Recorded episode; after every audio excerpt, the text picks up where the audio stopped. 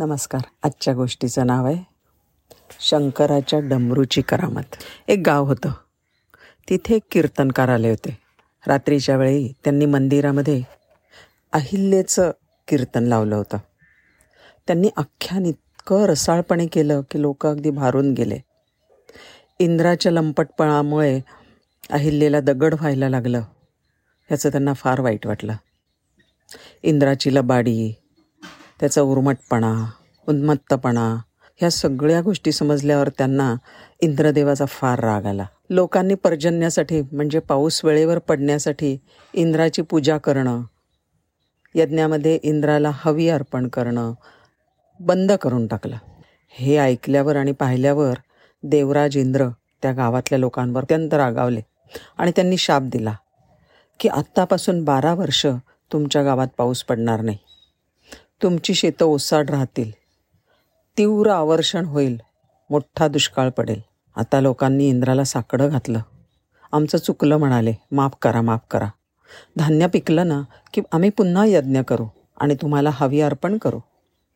शेतकऱ्यांनी विनवणी केली. उशाप द्या उशाप द्या म्हणून हटून बसले. इंद्रदेव म्हणाले मी बोललो ते बोललो. आता तसंच होईल. पण भगवान शंकरांनी जर आपला डमरू वाजवला तरच आता पाऊस पडणं शक्य आहे. इंद्रदेवाला माहिती होतं की भगवान शंकर तपस्येसाठी एकांतामध्ये गेलेले आहेत. गावातल्या लोकांचं जीवन तर शेतीवर अवलंबून होतं. त्या वर्षी पाऊस काही पडला नाही. माणसांना गुरांना खायला काही काही म्हणता पिकलं नाही. लोकांनी ते वर्ष कसं तरी रेटून नेलं. दुसऱ्या वर्षी पाऊस पडला पण अति भयंकर महापूर आले. शेतं सगळी वाहून गेली. जमिनीची प्रचंड धूप झाली. ओला दुष्काळ पडला. शेतकरी हवालदिल झाले. ते कैलासावर महादेवाकडे भेटीला आले. पण त्यावेळेला शिवशंभो ध्यानस्थ होते. त्यांच्यापर्यंत कोण पोचच शकत नव्हतं. पार्वती मातेला त्यांनी सांगितलं इंद्राच्या शापामुळे आमच्याकडे पाऊस पडत नाही. माणसं गुरढोरं सगळे उपासमारीला तोंड देतो आहे आम्ही. माता आमचं तुम्हीच रक्षण करा. तुम्ही समस्त सृष्टीला सदत सततच मदत करता. वाजू द्या ना एकदा महादेवाचं डमरू. म्हणजे सगळं काही नीट होईल पाऊस पडेल. आणि मुख्य म्हणजे इंद्राचा तो शाप आहे ना तो मोडून जाईल. पार्वतीने सगळं ऐकून घेतलं. हसली आणि म्हणाली तुम्ही भगवान शंकरांची आराधना करत राहा. स्वामी ज्या वेळेला धरणातून उठतील त्यावेळेला त्याच्यानंतर आपण बघू. महादेवांची तपस्या. म्हणजे किती काळ चालेल काही सांगता येत नाही. इंद्रदेव म्हणतात त्याप्रमाणे खरोखर आता बारा वर्ष काही डमरू वाजू शकत नाही. शेतकरी निराश झालेले होते. त्यांना आता आवर्षणाला तोंड द्यायचं होतं. जमेल तसा जमेल तेवढा अन्नाचा आणि पाण्याचा साठा ते करायला लागले. कोणी दूरदेशी निघाले गाव ओसाड पडू लागायला लागलं. जमिनीला तडे जायला लागले. ती भेगाळून गेली. नद्या आटल्या विहिरी आटल्या. आवर्षण कुपोषण मृत्यूने सगळीकडे थैमान घातलं. कोणी शेतात जाईच ना. प्रत्येकजण म्हणे बारा वर्षानंतर बघू. असं असलं तरी त्या गावातला एक शेतकरी मात्र नियमितपणे राबत होता. मशागत करत होता. बियाणं पेरत होता. आणि इतर शेतकरी शेतकरी त्याची चेष्टा करत होते. दरम्यामध्ये काय झालं की महादेव कैलासावर तपस्या संपवून लवकर परत आले. आणि शंकर आणि पार्वती पृथ्वी प्रदक्षिणा करण्यासाठी निघाले. तेवढ्यात त्यांना एक संभाषण ऐकू आलं. महादू अरे बारा वर्ष पाऊस पडणार नाही हे माहीत असताना तू आपला वेळ आणि शक्ती कशाला वाया घालवतोस?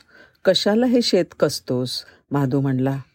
मला माहिती आहे की पाऊस पडणार नाही. हे काम जे मी करतोय ना ते एक प्रॅक्टिस म्हणजे सराव म्हणून करतोय बघा. बारा वर्ष नुसता आकाशाकडे बघून वेळ घालवला तर शेती करण्याची सगळी प्रक्रियाच मी विसरून जाईन ना. माझ्या शरीराची श्रम करण्याची सवय मोडेल. म्हणून मी हे काम करतो आहे म्हणजे मग जेव्हा बारा वर्षानंतर पाऊस येईल तेव्हा मला शेती कसणं अवघड नाही वाटणार? हा युक्तिवाद शंकर पार्वती ऐकत होते. नांगरट करणाऱ्या महाद्याचं उत्तर ऐकून देवी पार्वतीला मोठं कौतुक वाटलं. ती भगवान शंकरांना मजेत म्हणली स्वामी तुमचा डमरू वाजवला नाही तर तो सुद्धा खराब होऊ शकतो हो की नाही? आणि तुम्ही पण विसरून जाऊ शकता का? डमरू वाजवायचं. भोलेनाथला वाटलं असं का? वाजवून बघतो ना.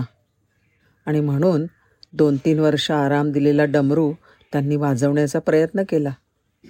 डम डम डम डम डम डम डम डम. डमरूचा आवाज होताच टप टप टप टप टप टप पाऊस पडायला लागला. आणि नियमितपणे काम करणाऱ्या महादूच्या शेतामध्ये भरभरून पीक आलं.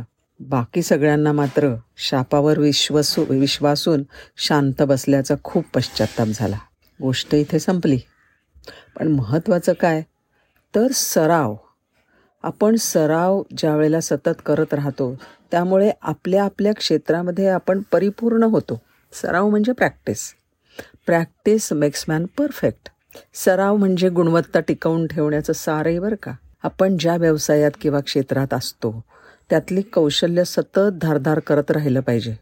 म्हणजे मग जेव्हा केव्हा काम करायची वेळ येते तेव्हा सगळी आव्हाने पूर्ण करण्यासाठी आपण सक्षम असतो. धन्यवाद.